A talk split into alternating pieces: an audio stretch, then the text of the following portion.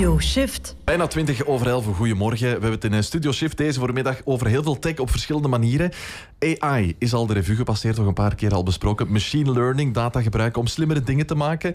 Producten die zich vormen rond de gebruiker, zoals John Cutler het eh, gisteren mooi verwoordde. Maar voor veel bedrijven is dat nog onbekend, of alles is moeilijk om er zelf waarde uit te halen of misschien in te zien.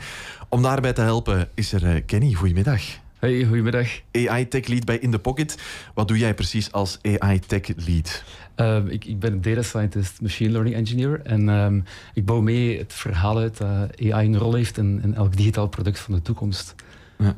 Dus um, ja, we geloven daar heel sterk in. En ik, uh, ik, ben, ik heb die technische achtergrond en ik, uh, ik pas mee in die cross-functionele teams. Ja, voor we daar nog echt dieper op ingaan, willen we eerst iets, iets heel concreets aanhalen van, van In The Pocket, van jullie eigenlijk. Van vorig jaar uh, ergens, denk ik. Dat was ja, Eurovisie Songfestival, maar dan AI. Ja. manier. Ja, de VPRO in Nederland ja. organiseerde een, een AI Eurovisie Songfestival. Dat was een challenge waar wij aan hebben deelgenomen. Um, wij hadden het geluk om collega data scientist is ook muzikant en heeft zijn, zijn talenten mee. Sebastiaan uh, van den Branden, inderdaad. Correct. Ja.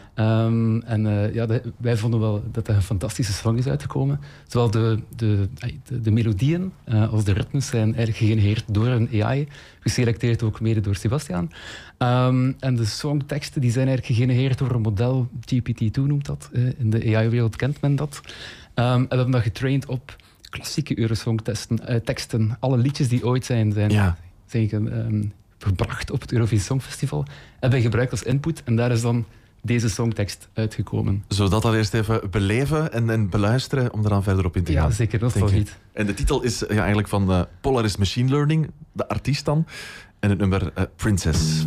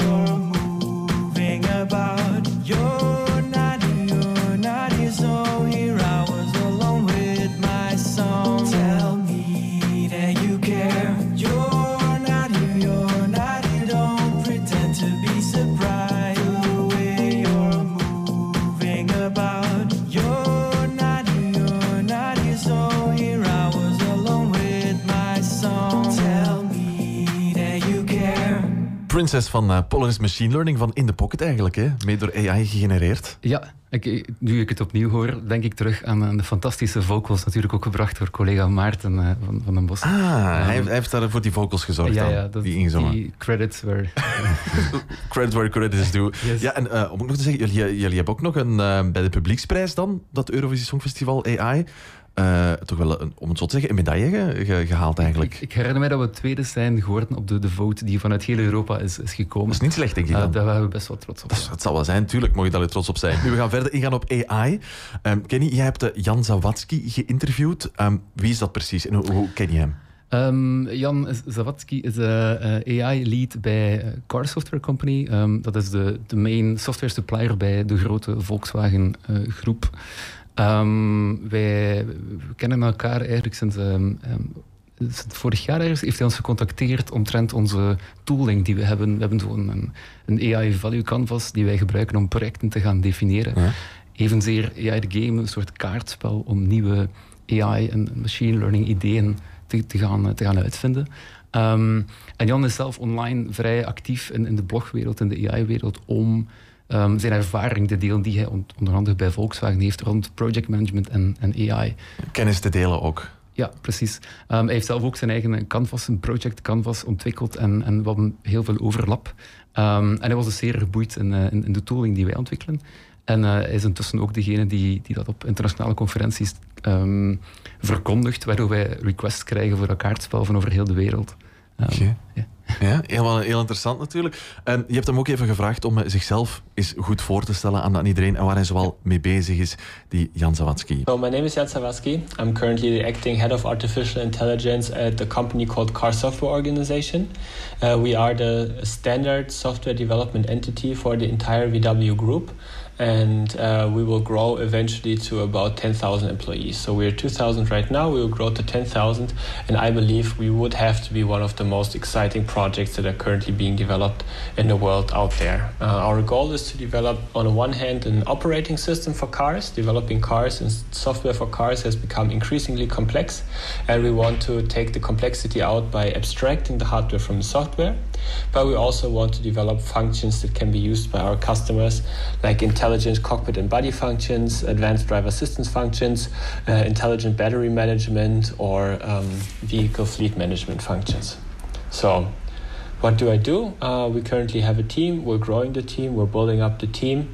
And um, our goal is we are the central AI entity. We are the AI hub of the car software organization. And this means we basically want to enable the other data scientists to bring machine learning into their products or processes. Okay, so we see ourselves as a service provider and we see the other data scientists in the company as our customers.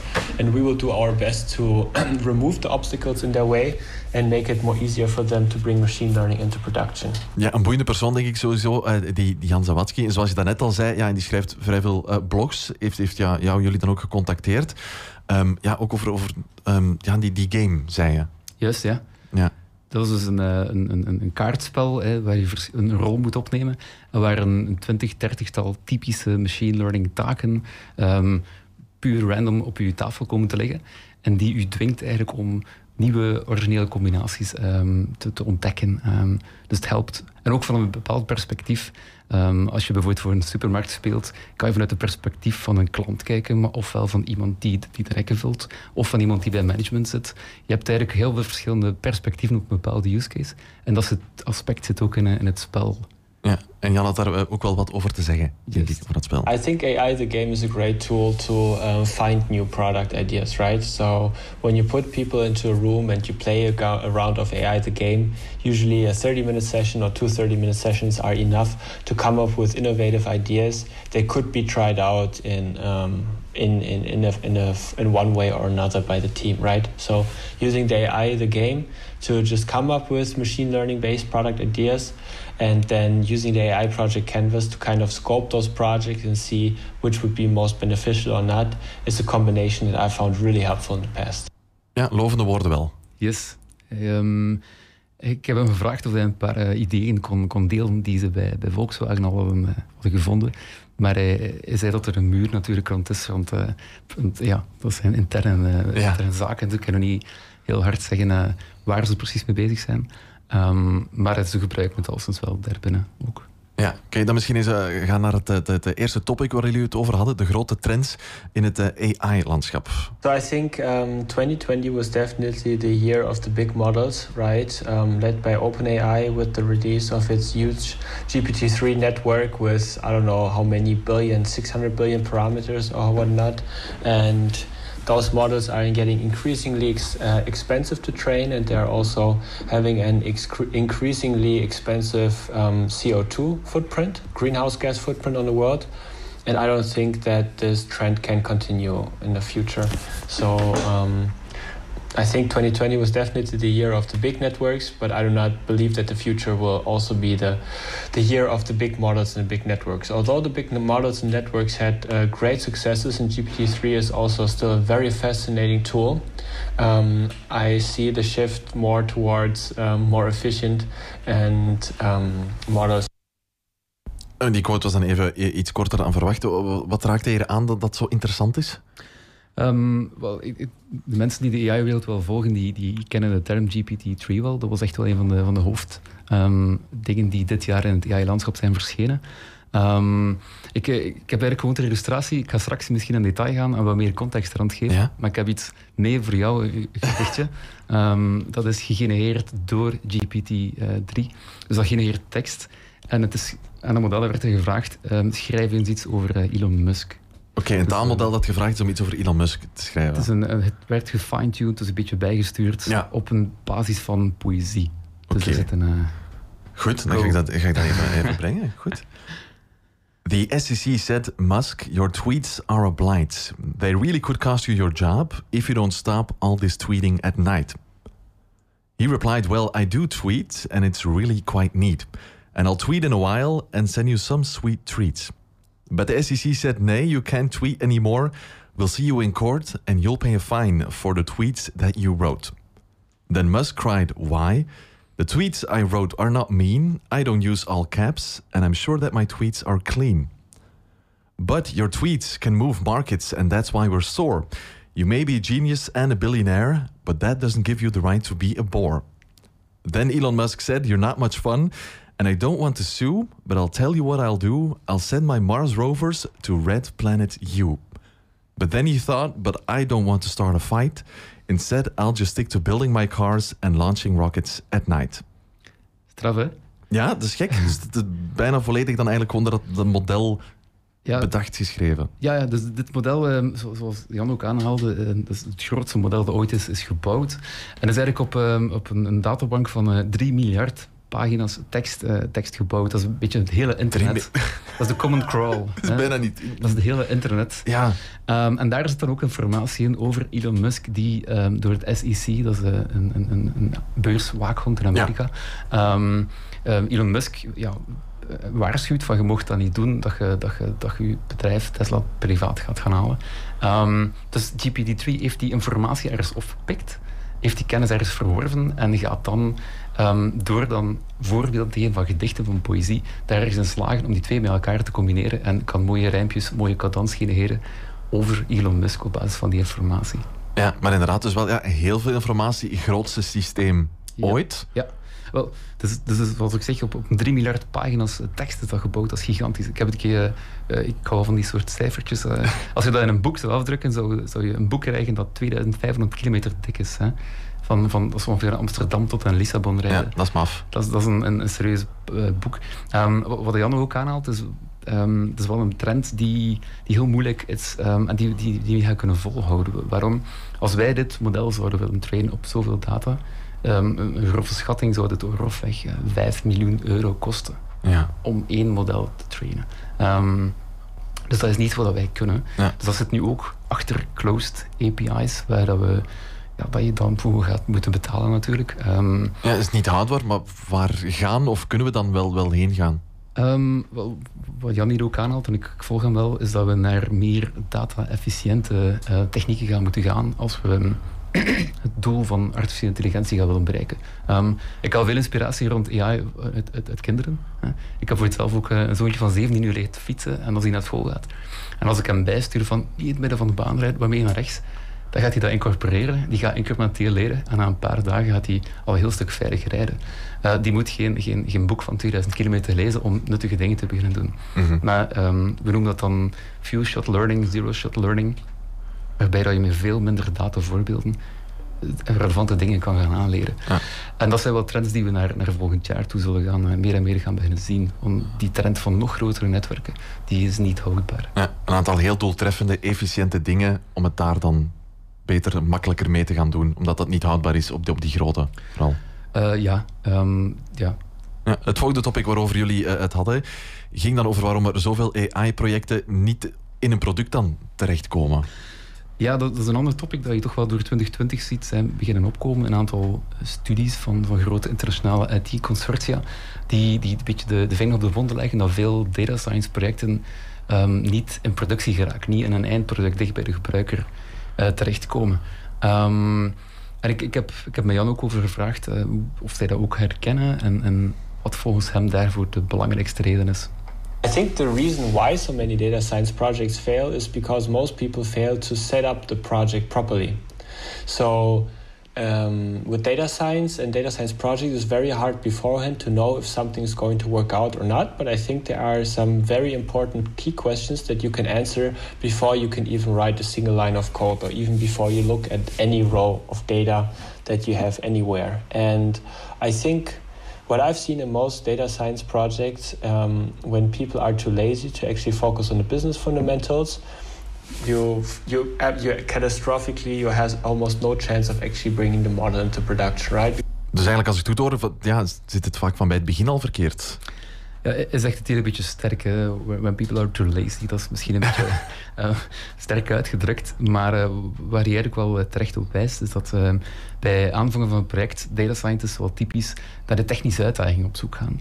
En die focussen op het project. Um, om, op, een ander voorbeeld dat ik graag geef is, um, stel je dat ik jou zeg van, weet je, we gaan een een model bouwen om het volgende woord te voorspellen. En wij gaan daarvoor een, een bidirectionele STM gaan gebruiken. Dan, dan ben ik je kwijt. Hè. Maar als, dus dat is echt de AI-lingo voor Smart Reply in Gmail. Okay. Dus dan spreken we niet meer over AI, machine learning. Maar dan ziet jij wel voor u, oké, als ik in Gmail begin te typen, dan schiet het volgende woord, die maakt voorspellingen en ik druk mm. op tab en mijn tekst gaat veel sneller ingevuld worden. Ja. Dan praten we over een product. AI in een product. Um, en dan heb je ook veel beter je vlag staan van waar gaan we heen, waar gaat het model naartoe. In plaats van dat je eindeloos blijft zoeken naar een beter en beter model geraken en in te technische termen praat, moet je die, die business case heel scherp gaan definiëren van waar gaat dit waarde gaan creëren voor een gebruiker. Ja, inderdaad, die waarde. En waar hadden jullie het eh, eigenlijk nog verder over? Um, een, een, volgende topic dat we, dat we dan eigenlijk aangeraakt hebben is um, Um, wel, het bedrijf waar Jan bij werkte, dat is een, een unit van 2000 um, ehm, mensen groot die software aanleveren voor Volkswagen. Um, heel veel software engineers. En er zitten ook machine learning engineers embedded in die software engineering teams. En ik vroeg hem naar wat zijn de grootste verschillen die, die jij ziet op, op AI governance, project governance, tussen software engineering en machine learning engineering. The difference between software engineering and machine learning engineering, I think software engineering at first you have a spike. It's very expensive to produce a software product at first, and then the cost reduces by unit because you can just simply scale it.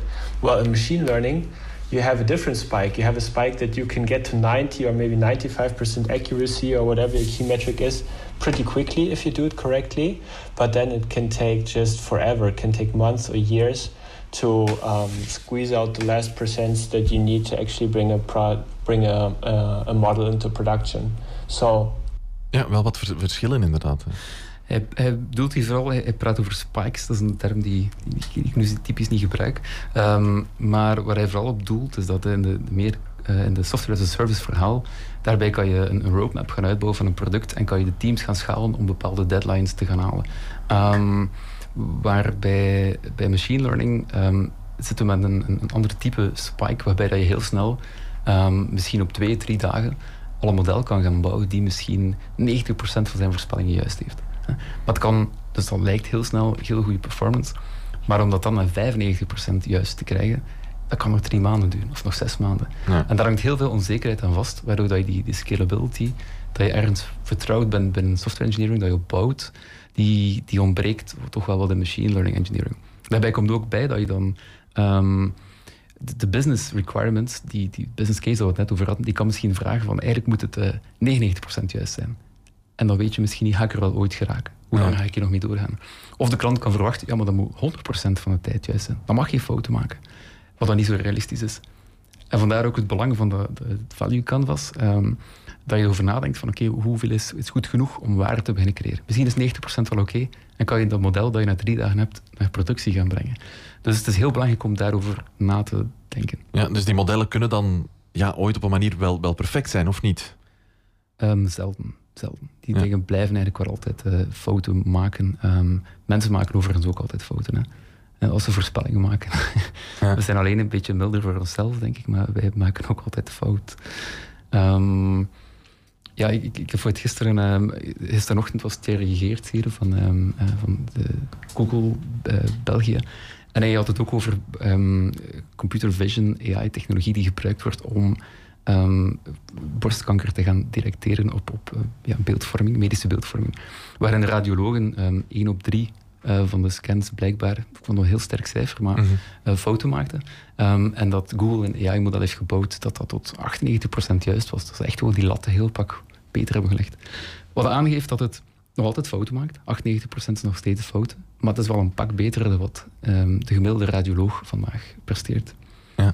Dus die dingen blijven fouten maken. Het is, het is vooral heel belangrijk dat je, de, um, dat je die feedback gaat capturen. En dat je eigenlijk vanuit je model een relatie opbouwt met je gebruiker, denk ik. Um, als die fouten of die rare dingen zich voordoen, dat je die gaat capteren. en dat je daar dan je model mee gaat, gaat verbeteren. Dat je het een relatie opbouwt met je gebruiker eigenlijk. En dat je het gevoel geeft van oké, ik, ik, ik, zie hier iets raar als gebruiker, ik vertel het u. En de volgende keer kom ik daar niet meer tegen. En dan bouwt je een interactie op. Dus dat is een stap die we ook nog moeten gaan nemen, die vandaag niet zo courant is. Mm. Oké, dan het, het, laatste topic uh, dat uh, Jan en jij besproken hebben. UX, dat is dan het laatste topic bij jullie. Ja, sluit eigenlijk aan op wat, wat wij net aan, aan, het zeggen zijn geweest. Hè. Um, het, het, belangrijkste is, um, als je die foto maakte, zoals ik net zei, is dat je mensen een goed gevoel geeft dat ze, dat ze gehoord worden. En de gebruikerservaring mag eigenlijk niet echt beschadigd geraken. Een soort uitlaatklep voorzien, um, zodat het systeem kan bijleren en niet meer diezelfde foto maakt. Dus luisteren wat Jan daar ook over te zeggen had. I think UX for machine learning is a, is a different animal. And I think it's also an area that has not have has received enough attention in the past. Um, I think what we try to do is we try to build cross-functional teams. I would love to have an UX person in every machine learning project that we have. Now we have not done that in the past, but ideally you would always have um, UX expert in every project that you have. The difference between, let's say, traditional software engineering and machine learning engineering together with UX is that um, the models sometimes respond in a weird way, and you need to figure out in the UX ideally a way to get user feedback, um, not in an annoying way, but to allow the user to tell the model, hey, in this situation, whatever was recommended to me did absolutely make no sense. That makes it easier for the data scientist afterwards doing an error analysis and then to tune the model properly to make the predictions more accurate. Um, I think that's uh, like incorporating human feedback and incorporating um, the human feedback is, is very important, substantially important for machine learning, not just in the automotive industry, but in any industry and something that needs to be looked at from a UX perspective. Ja, wat hij zegt, is dat herkenbaar voor jullie? Uh, ja, wel fijn. Ik heb hem dat niet voorgelegd dat hij dat zelf eigenlijk aangaf. Uh, UX is een zeer belangrijk iets binnen, binnen AI, denk ik. Um, en dat is ook wel iets wat we bij in de Pocket heel belangrijk vinden. Die, die nabijheid van UX-specialisten samen met software engineers, machine learning engineers, om dat totaalproduct te gaan bouwen. Uh, hij zei het daar mooi, hè? Um, models sometimes respond in a weird way. Um, dat is wat ik net ook net toe hintte. Die, die modellen maken vaak van die, van die gekke kronkels. Um, ik weet niet of je bijvoorbeeld een uh, voorbeeld kent waarbij uh, face recognition in de war wordt gestuurd door een sticker op je trui te plakken. It doesn't make sense ah, ja, voor een mens. Dus dat soort dingen, dat, dat, als, dat moet je kunnen, als dat gebeurt, moet je dat kunnen aanpakken en je modellen gaan, gaan verbeteren. Moet je daar nieuwe methoden rond gaan ontwikkelen. Um, dus um, die, die, die quirks, die rare dingen die de modellen produceren, die gaan, er wel, die gaan er wel blijven.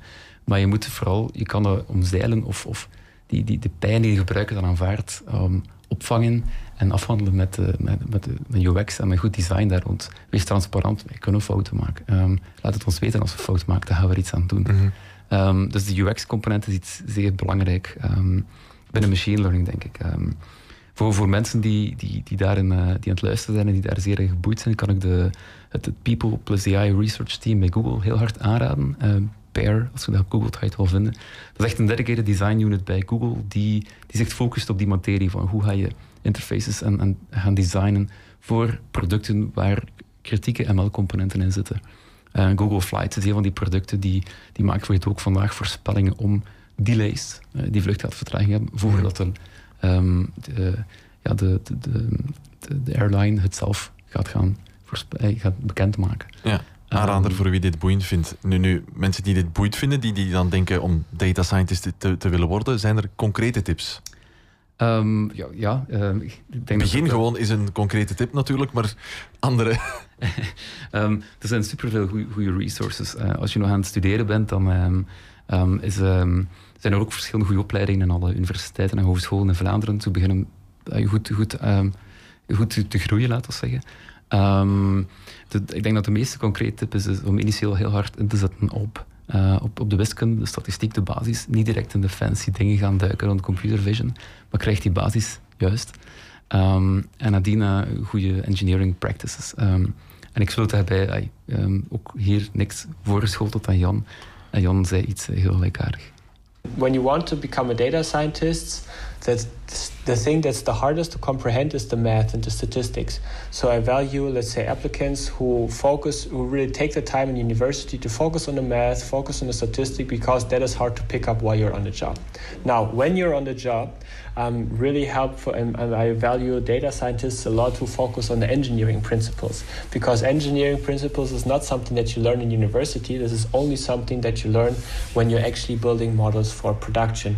So let's say, uh, data scientists who have a solid foundation in math and statistics, but are then super eager to um, advance the engineering principles and adhere to basic engineering principles when developing machine learning applications. Those are the people I like best. Ja, toch wel belangrijk en essentieel, hoor ik hem zeggen. Ja. Um, ik, ik, volg wel de dingen die hij zegt. Denk, om een model naar productie te brengen, um, moet je echt wel uh, engineering practices volgen die, die niet nieuw zijn. Uh, er zijn nieuwe aspecten die bij dat machine learning verhaal komen kijken, maar uh, goede engineering, dat, is al, dat bestaat al langer dan vandaag. Um, maar die een heel solide basis in, in de wiskunde en de statistiek is wel een belangrijk aspect. Ja, en dus inderdaad ook wat Jan eigenlijk zei en jou bijtrad, hè, studeren wiskunde, statistiek en become an engineer on the job. Dat is dan de slogan misschien onder, onder mij uit te gaan hierbij. Ja.